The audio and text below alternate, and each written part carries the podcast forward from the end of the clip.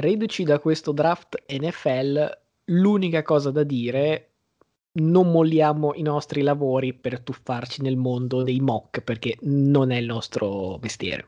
Eh, eh, avevo detto che avremmo stappato lo sfumante se ne avessimo presa una nelle, nelle seconde 16, purtroppo ne abbiamo prese 0.5, ma soprattutto ne abbiamo prese 4,5 in totale. Il problema è che io ho fatto 3,5.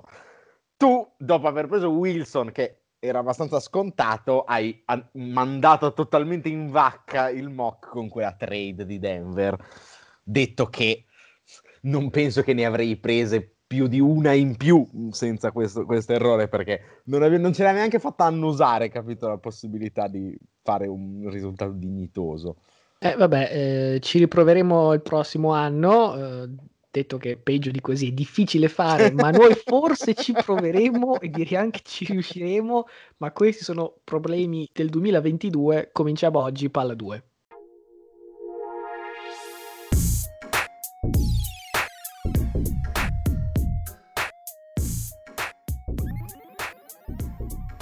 Rieccoci tornati al nostro podcast. Io sono Matteo Venieri. Io sono sempre Luca Bolognesi, questa è Palla 2 numero 60, un bel traguardo.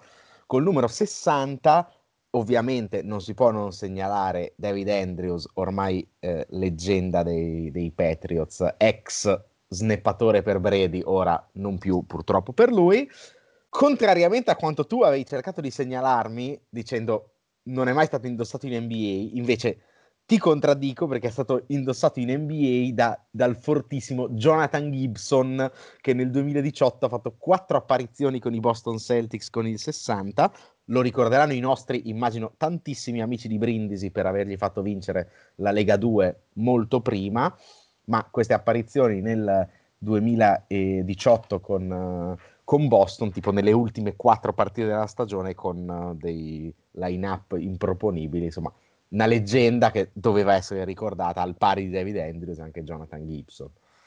Al pari se non oltre. Assolutamente. Andiamo per gradi, eh, ovviamente l'argomento du jour numero uno è il draft, quindi cominciamo a ricapitolare le scelte, parto io, ovviamente prima scelta assoluta, lo sapeva anche la nonna, i Jacksonville Jaguars hanno scelto Trevor Lawrence, seguiti anche qui con una scelta molto scontata dai Jets che hanno preso Zach Wilson. Alla 3 San Francisco tira fuori un pochino il jolly perché dopo tante settimane di speculazioni che sembravano appunto collegare i 49ers a Mac Jones scelgono Trey Lance. Alla 4 Atlanta ovviamente con una mossa clamorosamente personale eh, decide di prendere Kyle Pitts e non fare trade down eh, e rovinare lo, il mock. Lo, questo me lo segno eh, sappiatelo. Eh, alla 5 Cincinnati penso che faccia un mini errore a prendere Jamar Chase. Alla 6 Miami a loro volta prendono un wide receiver in uh, Jalen Waddle. Alla 7 Detroit uh, fa festa prendendo Sewell alla 8 Carolina prende JC Horn, alla 9 i Broncos prendono un altro cornerback, fra parentesi nel nostro uh, mock erano peraltro al contrario, era prima Sortain che invece va dopo Horn. Anche questa responsabilità tua, sottolineo. Alla 10 Philadelphia vede lì la possibilità di portarsi a casa finalmente un ricevitore in Devonta Smith e fa un trade up di due posizioni dalla 12 scambiando con i rivali divisionali di Dallas, prezzo abbastanza modico e appunto prende Devonta Smith, ricevitore d'Alabama.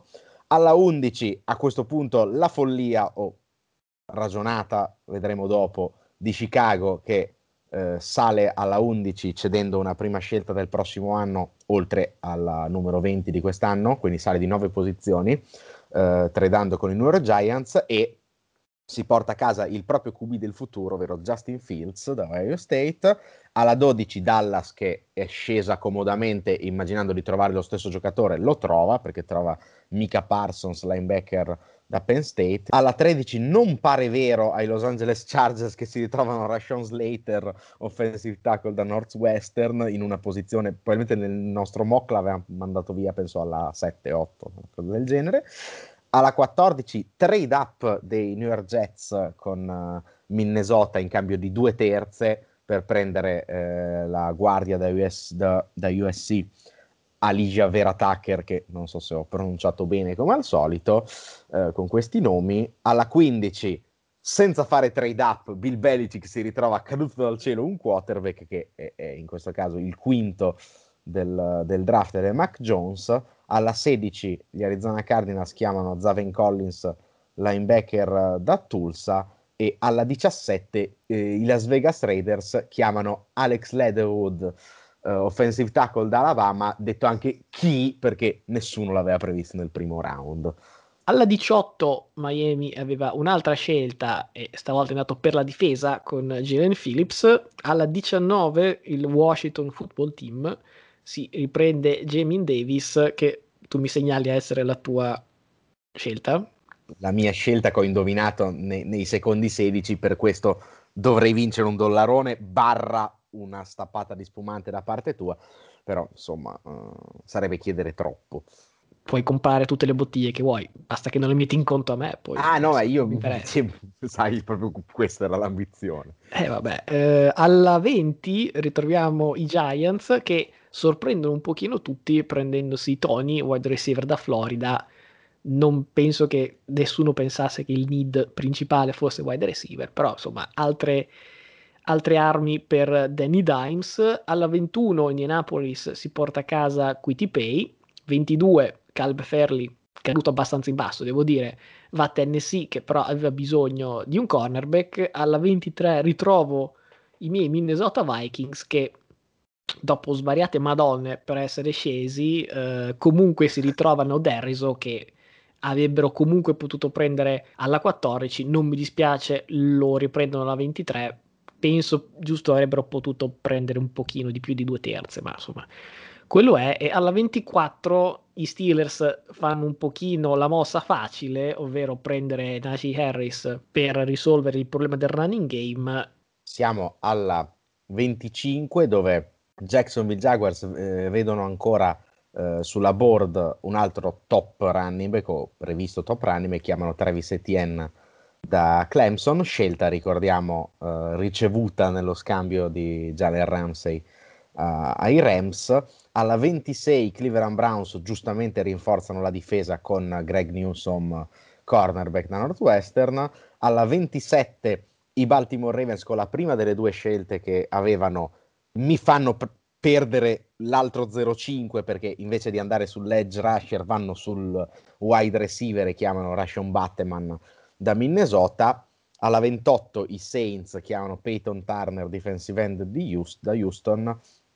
Alla 29 i Green Bay Packers chiamano un rice- no, no, ma chiamano un cornerback, Eric Stokes da Georgia. Alla 30 eh, i Buffalo Bills scelgono Greg Rousseau, edge rusher da Miami ed ecco che alla 31 con la seconda scelta a disposizione i Baltimore Ravens chiamano il grandissimo Odafe Owe che io gli avevo dato alla 27 mi guadagno un altro 0,5 edge rusher da Penn State scelta questa ricevuta nello scambio mm, con Kansas City e alla 32 per ultimi scelgono i Tampa Bay Buccaneers che eh, non avevano need sostanzialmente, avendo eh, confermato tutti gli starter, scelgono di allungare la rotazione dei rusher con Joe Tryon di Washington. Siccome sforiamo anche solamente a leggere 32 nomi, eh, brevissima transition perché restiamo in NFL sempre argomento draft, andiamo un attimino ad analizzare un paio di cose. La prima, come al solito, si tende a cercare una steal eh, fra i giocatori oppure un bust. Personalmente scelgo di andare verso la strada dei bust e la scelta ricade su Mac Jones. Forse bust è un termine forte, eh, però ci sono un paio di motivi per questa mia scelta. Il primo è un record poco lusinghiero che da un po' di anni accompagna i Patriots in fase di draft. Non so se hai visto nel day one la schermata, dal 2015 53 giocatori draftati, un solo Pro Bowler, peraltro il Panther Jack Bailey, terzultimi nella Lega per partite giocate dai propri giocatori scelti, quindi non benissimo. Tanta roba magari nei day 2 e 3 hanno preso per esempio Tooney al terzo turno, Trey Flowers e Shaq Mason al quarto. Il problema è che il day one, che sarebbe anche quello più importante, da bollino rosso, negli ultimi anni vorrei ricordare Nakil Harry, che direi è tre quarti di bust, e l'anno scorso trade down per andare a prendere Kyle Dagger da un college sconosciuto, quindi beneficio del dubbio non lo darei ai Patriots. Il secondo motivo è che Jones è un po' un quarterback d'altri tempi, cioè nell'era dei QB che sono anche mezzi running back, Pelicic come al solito fa la scelta che va all'opposto di quello che detterebbe il buon senso e va verso un quarterback che fuori dalla tasca è più sperduto di un vegano da KFC. Cioè, Jones ha fatto fortune come un quarterback metodico e preciso, specialmente sotto pressione il QBR più alto mai registrato al college. Ovviamente appena hai sentito il nome Mac Jones New England, mi sono centuplicati già forzati paragoni con Brady. Dicendo... Anche perché diciamo che la foto di presentazione al draft poteva somigliare due bianchi abbastanza fuori forma, sfigati. Ecco, direi che più o meno le similarità però finiscono, finiscono lì, lì. perché poi uno nel frattempo si è sposato una top model non lo so, magari anche Mac Jones riuscirà nel frattempo uh, Brady è giusto un pochino sia dentro che fuori dal campo insomma uh, più riuscito QB immobili come Jones che abbiano fatto fortuna in NFL dell'ultimo decennio me ne vengono in mente esattamente zero Aggiungi che poi Cam Newton è immediatamente stato nominato per quello che può valere oggi, ma insomma, nominato titolare. Ecco, considerando proprio che i due hanno uno stile completamente diverso, ecco, l'attacco in caso di cambio durante la stagione potrebbe faticare ancora di più ad adattarsi in una division dove Buffalo mi sembra chiaramente superiore. Miami a sua volta almeno ha un quarterback giovane i Jets ne hanno appena preso uno, ecco, bastare Mac Jones potrebbe veramente mandare i Patriots a picco. Sì, anche se avendo scelto per quinti, diciamo che sono quelli meno responsabilizzati, cioè hanno preso quello che gli era rimasto. Sono d'accordo con te che eh, con 5 QB scelti così alti è un po' la lotteria del QB, cioè la domanda è quale dei 5 è il bust? È chiaro che Mac Jones è il più probabile, però io dico occhio alla maledizione dei Jets per Wilson, perché sai che ai Jets è capace di far male chiunque, e la maledizione dei trade up di Chicago per Fields, che eh, tutti si augurano non faccia la figura di Trubisky. Insomma, detto che sulle still ho evitato, cioè eviterei di considerare tutte le, tutte le scelte di primo round, perché cioè, sono primo round, è difficile fare una still, e più indietro del terzo io faccio anche fatica a conoscere i nomi perché comunque non sono tutto sto grande analista, lo dimostra anche il mio mock draft. Eh, come stile quindi scelgo, eh, oltre a Moerig che diciamo runner up, mi prendo Terras Marshall Jr. ricevitore da LSU, preso dai Panthers alla 59, più che altro perché appunto l'hanno preso alla 59 e potrebbe rendere secondo me più di tanti altri ricevitori presi eh, sopra di lui e eh, still più probabile secondo me ancora è quella dei Cleveland eh, Browns alla 52 dove prendono Jeremiah Ovusu Karamo che noi avevamo dato al primo giro ovviamente che scende fino alla 52 linebacker da Notre Dame. A Cleveland serviva a rinforzare la difesa, abbiamo detto la rinforzano con un cornerback al primo giro, ma si portano a casa pure un linebacker che valeva un primo giro pieno al secondo, quindi attenzione a Cleveland. Ma, e qui voglio chiudere, la steal del draft è Amon Ra St. Brown, ricevitore da USC preso dai Lions alla 112. Non so chi sia, però uno che si chiama Amon Ra. Peraltro eh, è il fratello di Equanimus and Brown. Quindi... Nomi da, da codice penale. Quindi. Nomi fatti con le tessere dello scarabeo più o meno. Eh, andiamo a guardare come al solito, come si fa eh, post draft, anche i vincitori e i vinti. Io ne ho diciamo selezionati due eh, per categoria. Tu mi hai citato la probabile possibile eh, maledizione dei Bears, ma non posso esimermi da mettere Chicago come grande vincitrice di questo, di questo draft perché nel giro di poche ore hanno visto potenzialmente Rogers uscire dalla division e Fields entrarci eh, come probabile franchise quarterback, quindi insomma tanta roba. Ai Bears chiaramente eh, la, la, trade costa due prime scelte e poi e poi non è poco, però difficile che possa rivelarsi un investimento peggiore di quello fatto per Trubisky. Eh, come avevo anticipato nel mock, avevo detto, questo non me ne prendo più di un 0,1, ma avevo detto nel caso un quarterback dovesse scivolare dalla top 10, Chicago aveva l'obbligo di fare trade up, ne sono scivolati addirittura due, pochi dubbi che i Bears abbiano fatto la presa migliore. Peraltro nel secondo round, non so se questo vale come stile o quant'altro, però secondo me interessante, hanno fatto di nuovo trade up hanno preso Teven Jenkins. Jenkins. Esatto. È stato uno dei candidati tra le steel che ho scartato nell'ultimo taglio, diciamo. Eh, visto che avevo detto eh, uno dei problemi di Chicago lo scorso anno è la linea d'attacco, insomma, hanno preso un signor quarterback e un signor tackle non male, eh, l'unica cosa, nota personale, dopo 16 anni di Rogers, cioè ci manca solo di beccarmi un altro QB che domina per più di un decennio. Eh, so che noi abbiamo preso un altro quarterback al secondo round, non so. Eh, ci arriviamo dopo. Non so, ma andiamo avanti, perché ehm, sempre in tema quarterback, due eh, che pur essendo eh, totalmente esterni da questo draft sono stati secondo me i più grandi vincitori che sono Sam Darnold e Matt Ryan visto che Atlanta e Carolina erano in top 10 i già citati Jones e Field erano disponibili.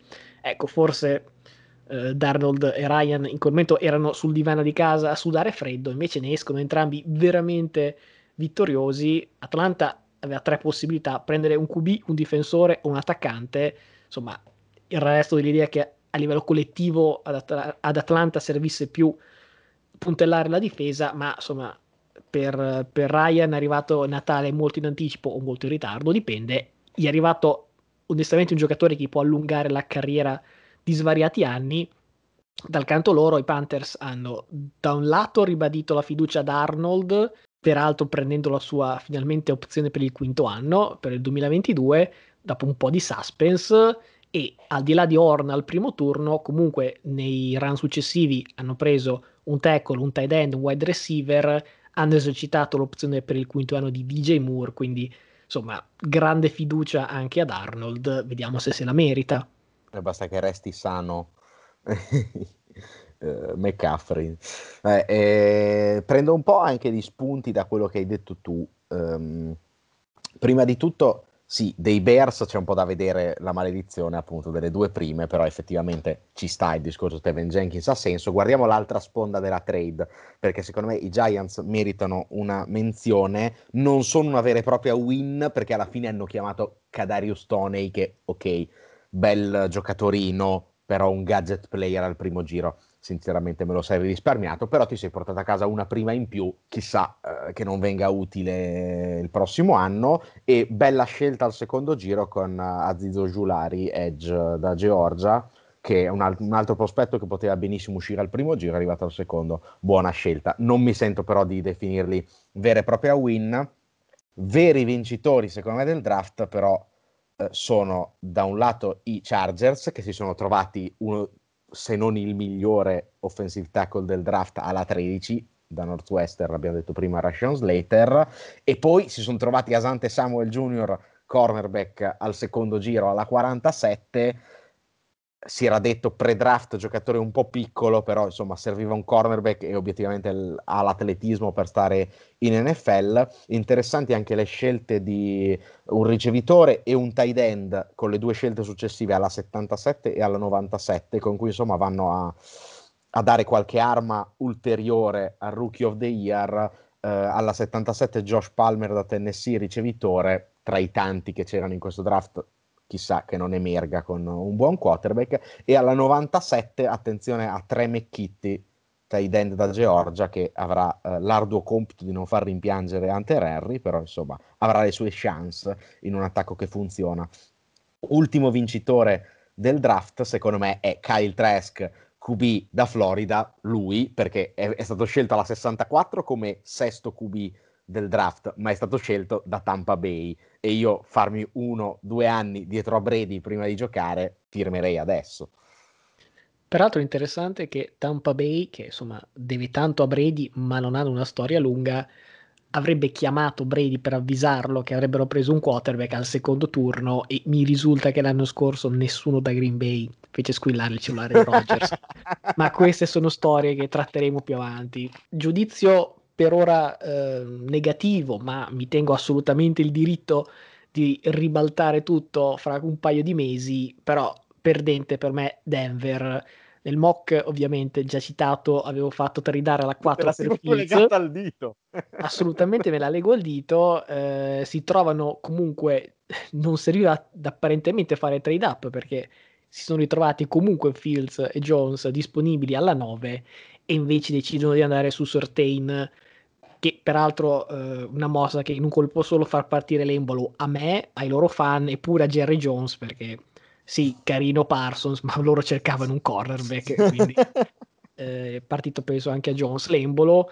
Eh, forse, ripeto, forse contano di avere già Rogers in tasca e a quel punto, insomma, magari Certain l'hanno preso per Green Bay, magari l'hanno preso perché comunque sapevano che non cercavano un quarterback, non lo so, però a quel punto forse è meglio fare trade down, prendere un'altra prima e aumentare il pacchetto per Green Bay. Non lo so, è chiaro che con Rogers parliamo di Broncos tra i favoriti per il titolo. Non mi dispiace che anziché quest'anno ci sarebbe stato un uh, Green Bay Kansas City, ci becchiamo due Rogers contro Mahomes, quindi su questo non mi, dispia- non mi dispiacerebbe. Però insomma, se questo non va in porto, non so esattamente con che coraggio si presentano al day one con Locke e Bridgewater. Quindi finché le cose non cambino per me, Denver eh, squadra abbastanza deludente e prenderei un altro giocatore che sarebbe il buon Jimmy Garoppolo perché non è stato un grande giovedì per lui perché in un colpo solo ha visto draftare il suo rimpiazzo a San Francisco e anche a New England dove si era parlato potesse tornare eh, insomma è possibile che sia lo starter in week one. In effetti, Lens ha fatto solo 17 partite al college. Ci sono anche voci che insomma Garoppolo potrebbe giocare addirittura due stagioni prima di Lens. Questo è tutto da vedere. Comunque sia, il suo tempo a San Francisco è sostanzialmente scaduto. Io ritengo che sia comunque un quarterback decente, che possa essere ancora uno starter in giro per la Lega. Il problema è che negli ultimi anni i suoi estimatori numero uno erano Shannon e Belichick, tutti e due hanno scelto altri giocatori e non so in NFL chi altro veramente abbia voglia di costruire attorno a Garoppolo, quindi non per colpa sua, ma decisamente un draft insomma, in cui l'ha preso in quel posto. Vabbè, e io ne ho una sfilza di losers perché, vabbè, ci sono le scelte, diciamo, eh, simpatiche perché i Texans ovviamente sono losers di questo draft perché hanno dato via la prima e la seconda per Tansil, quindi non hanno fatto questo draft, ma soprattutto si, si presentano con la loro prima pick alla numero 67 e chiamano un QB, David Mills da, da Stanford. Vabbè, questa è una. L'altra che è un corollario, Seattle, che ha sole tre picks in questo draft, quindi sostanzialmente non partecipa. La prima ce l'ha alla 56, quindi giusto 9 scelte prima dei colleghi. E chi chiamereste alla 56 se non un ricevitore, quando ne hai due tra i migliori dell'NFL, tale Dwayne Eskridge da Western Michigan. Ma perché? Ma perché? Un grosso loser di questo draft è James Robinson, running back che aveva fatto benissimo da un draft dell'anno scorso a Jacksonville. Non si capisce perché o meglio, si capisce più che altro per il talento di Etienne, ma Jacksonville al primo giro sceglie un running back, già fa sempre storcere il naso la scelta di un running back al primo giro, quando hai uno di, era, uno di quelli che era stato tra i migliori dell'NFL l'anno scorso, insomma, diciamo che è una lose un po' per entrambi, perché uno esce come grande prospetto dal draft, l'altro come dopo una grande stagione si ritroveranno a splittare le corse che magari non saranno neanche troppe perché Jacksonville potrebbe inseguire in tante partite, bene ma non benissimo per loro.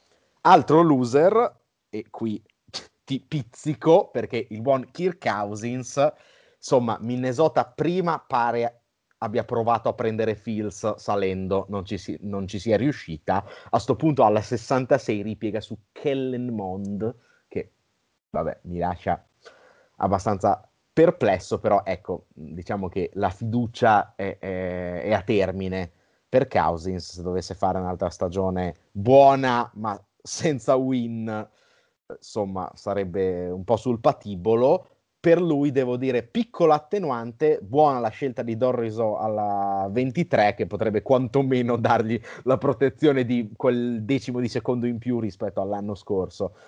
Per chiudere, e qui così ti lancio già prossima, il prossimo argomento, ecco, Green Bay Rogers, secondo me loro continuano a pizzicarsi l'un l'altro e alla fine ci perdono tutti e due. Ok, serviva un cornerback, però ennesimo difensore preso al primo giro alla 29 abbiamo detto Stokes, bene la scelta del centro alla 62 con Josh Myers, però il primo ricevitore ed era il need principale, arriva solo alla 85, è il tredicesimo ricevitore del draft, però attenzione, si chiama Rogers, Amari Rogers, mica male.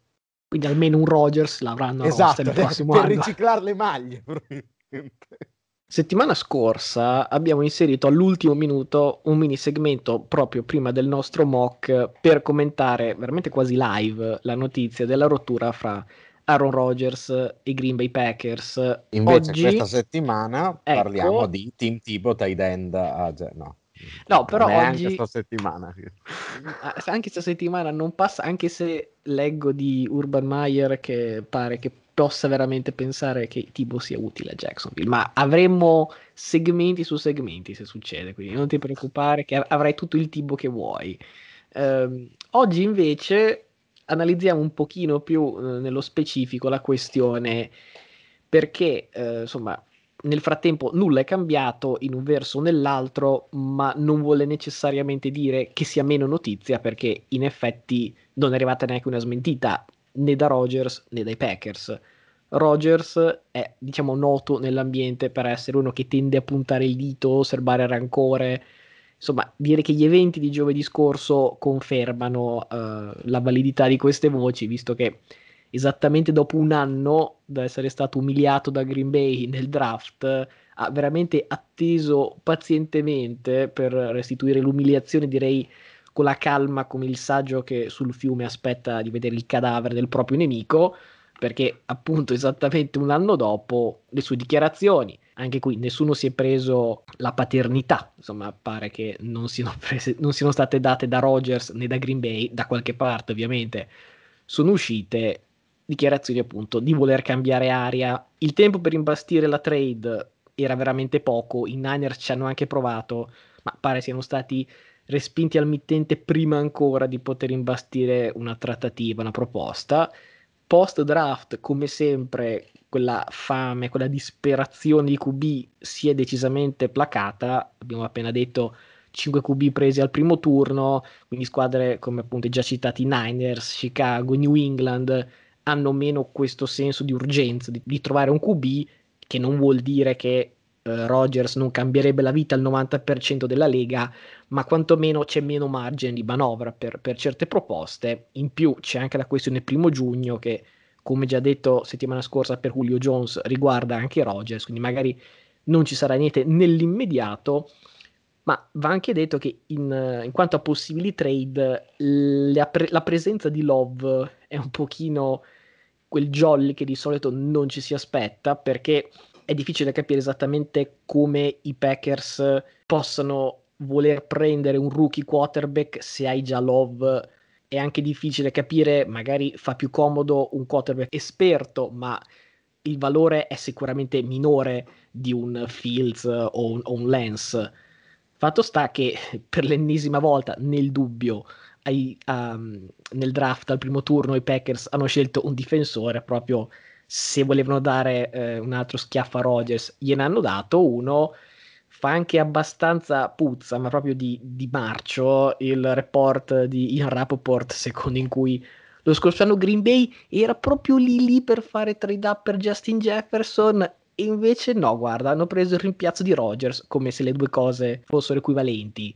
Insomma, difficile da capire se e come esiste margine per salvare la baracca fra le due parti. Sicuramente dare via Love, licenzia- licenziare il GM Gunta Kunz, cosa che pare abbia richiesto, poi già smentita per voci traverse. Ecco, sarebbe un buon inizio, però mi pare che Rogers già abbia fatto saltare i ponti con la dinamite e quindi tre opzioni. Ti chiedo di darmi percentuali fra resta a Green Bay, gioca altrove e si ritira perché c'è anche questa voce.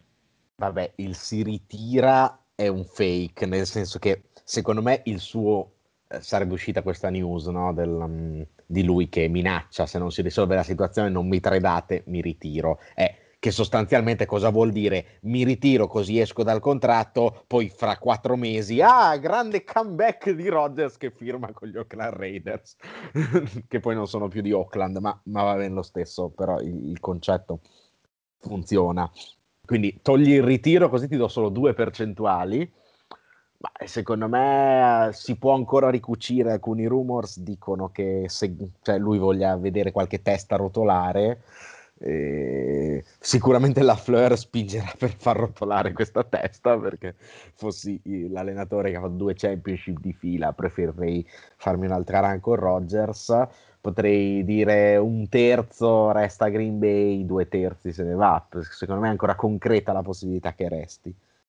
Ma è interessante perché la questione ritiro vorrei giusto fare un piccolo inciso, è un pochino più complicata di così, nel senso che se lui si ritira comunque i Packers hanno i diritti sul giocatore, un po' come Gronk che si è ritirato, tecnicamente i Patriots l'hanno poi tradato a Tampa Bay, quindi non so con di mezzo un ritiro quanto cambierebbero le contropartite, ma non è che se ne esce dal contratto così, ecco.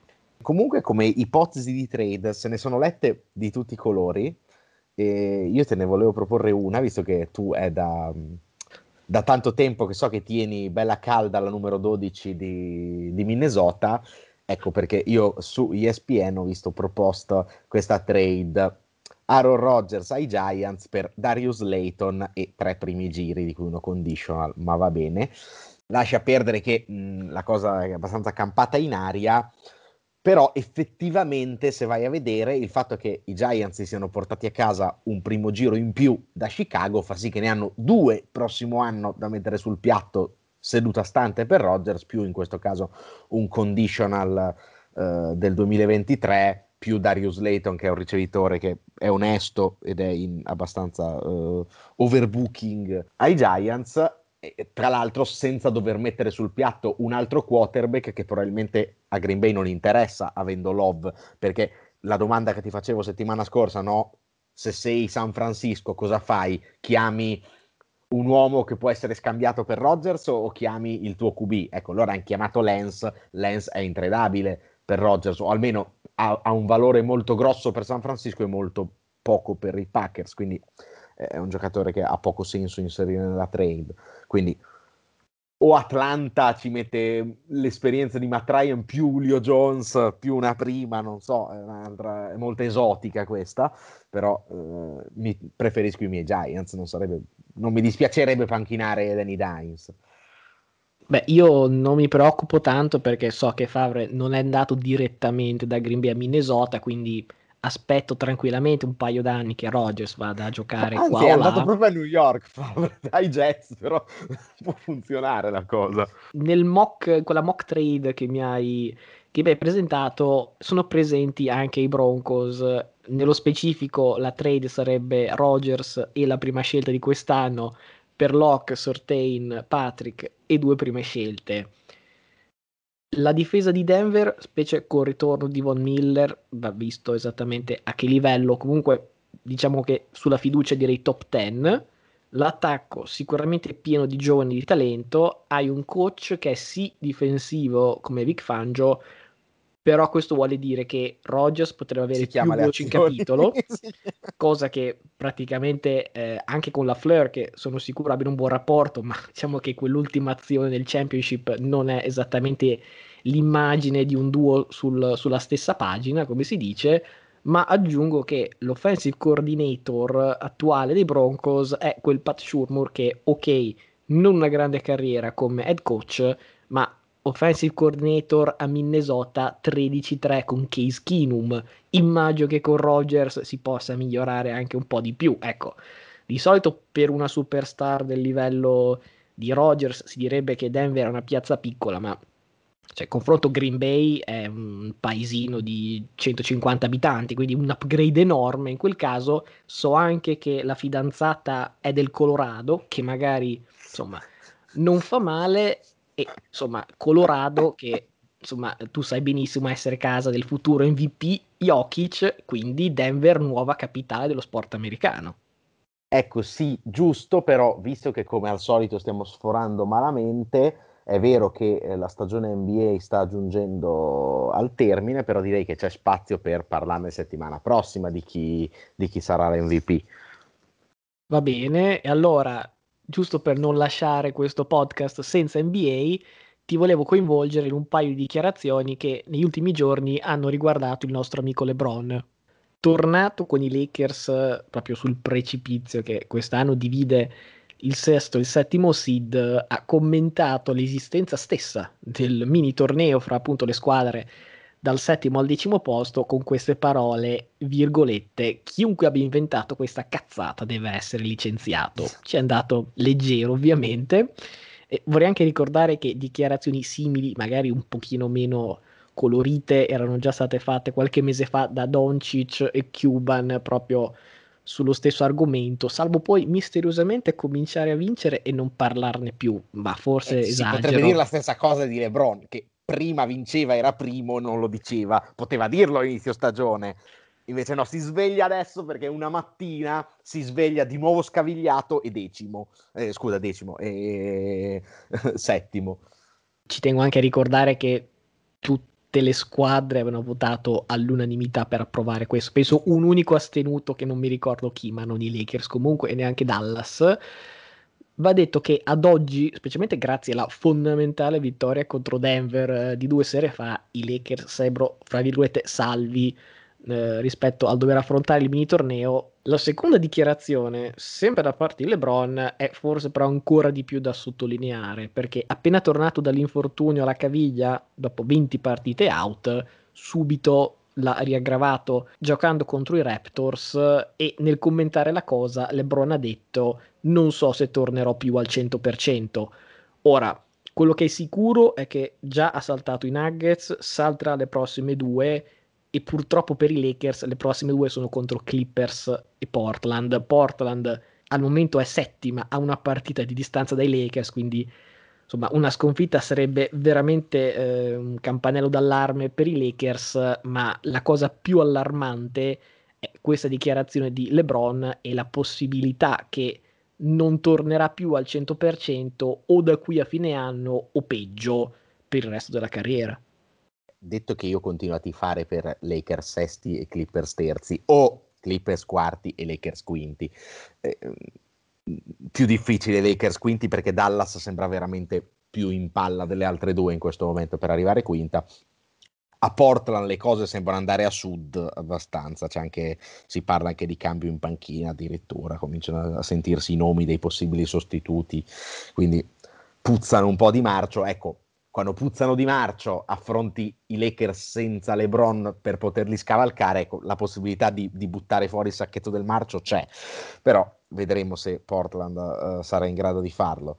Situazione LeBron eh, si va un po' a confermare quello che ricordo un po' vagamente, poi adesso stiamo sforando, quindi bisogna stare parchi su questo argomento, però ricordo la nostra bella discussione quando firmò ai Lakers uh, un contratto abbastanza lungo in cui io ero un po' dubbioso dicendo ragazzi questo non si è mai rotto. Prima o poi succede qualcosa, cioè comincia ad avere una certa età, è vero che è Superman, eh, Iron Man eh, mixato con altri due o tre supereroi, però insomma qualche problema fisico può cominciare ad avercelo più che una rottura seria che comunque ha avuto, perché prima stagione dei Lakers non la finisce per un infortunio serio. L'anno scorso fortunatamente gli troncano la stagione in due parti così da ridurre un po' questi problemi. Quest'anno stagione compressa di partite cominciano ad avere un acciacco qua, un acciacco là, poi la scavigliata è un po' più seria, poi torna, si riscaviglia. È comprensibile alla sua età dire non tornerò mai più al 100%, cioè è ampiamente passato il 100% della vita sportiva di un atleta, cioè è, è ovvio. Ecco, tra non essere al 100% e non essere in grado di giocare, però ci sono tanti gradi di separazione, secondo me. E anche una questione, penso, rilevante per i Lakers post LeBron, perché insomma la trade di Anthony Davis non è stata solo per affiancare un'altra superstar a LeBron, ma anche come futuro eh, re di Los Angeles quando LeBron si sarà ritirato o insomma sarà andato verso qualche altro lido a svernare, magari a Miami, così, si sa mai. Um, non così, un'uscita a caso. Sì, ma fra le righe, però... Pensavo magari, pensavo, pensavo potessi dire no, magari a Barcellona, no? Eh, no però va... Tutti lì, col suo amico Gasol.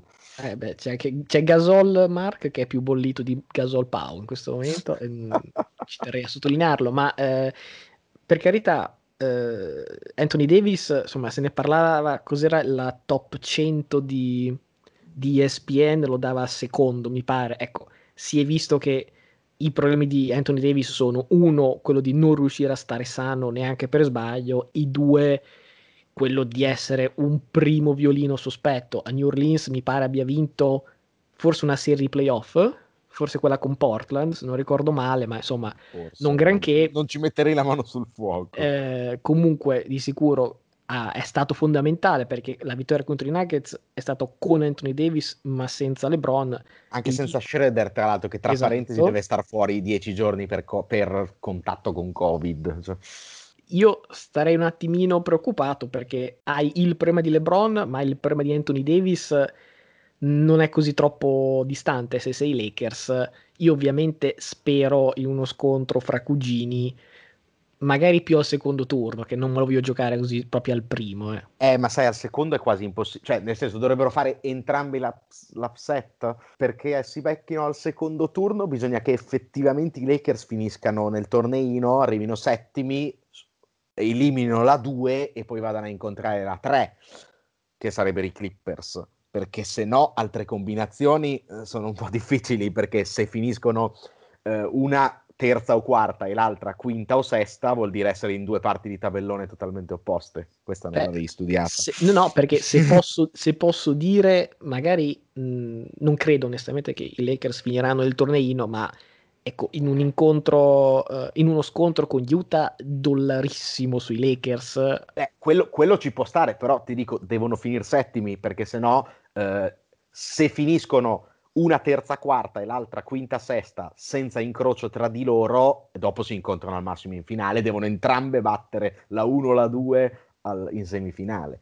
E anche questo direi sì. possibile, ok, però cominciano ad essere un po' di percentuali sfavorevoli che devono allinearsi, cioè tutte cose possibili, probabili, un po' di meno. Per quanto riguarda Anthony Davis, che è l'MVP delle finali scorse sostanzialmente, eh, sì, come primo violino effettivamente finora ha tutto da dimostrare, detto che a me non dispiacerebbe vedere i Lakers rifinire in fondo eh, dopo aver avuto il ciclo LeBron, anche perché in NBA è giusto così, si scambiano un po' tutte le squadre eh, una bella statistica che mi mm, piace riportare prima di chiudere tutto è 2016 a Est numero 12 Bucks, numero 13 New York Knicks, numero 14 Brooklyn Nets, numero 15 Philadelphia 76ers, erano le ultime quattro, ecco, adesso stanno Sixers che erano ultimi, stanno primi, i Nets che erano penultimi stanno secondi, i Bucks che erano quartultimi stanno terzi, i Knicks che erano terzultimi stanno quarti non si capisce come siano lì in X, però è, è sintomatico di un sistema che non è, non è circolare come quello dell'NFL, però funziona. Beh, sicuramente l'arrivo di Julius Randall che tutti abbiamo perculato è stato insomma fondamentale nel cambiare le gerarchie. C'è e... anche da dire che quello di Rose gli ha anche un po' svoltato la stagione perché ok partire bene, poi Rose sta facendo un'altra stagione che non parliamo di MVP, però ecco, sono quelle storie che come sc- dall'anno scorso a quest'anno se, aprono il cuore costantemente. Proprio perché stiamo chiudendo e insomma l'NFL è sostanzialmente quel, in quella fase di maggio-giugno in cui non si muovono proprio neanche i giocatori più scarsi e le storie lattano, saremo finalmente, credo dal 61, pronti a fare un podcast completo su Team Tibo.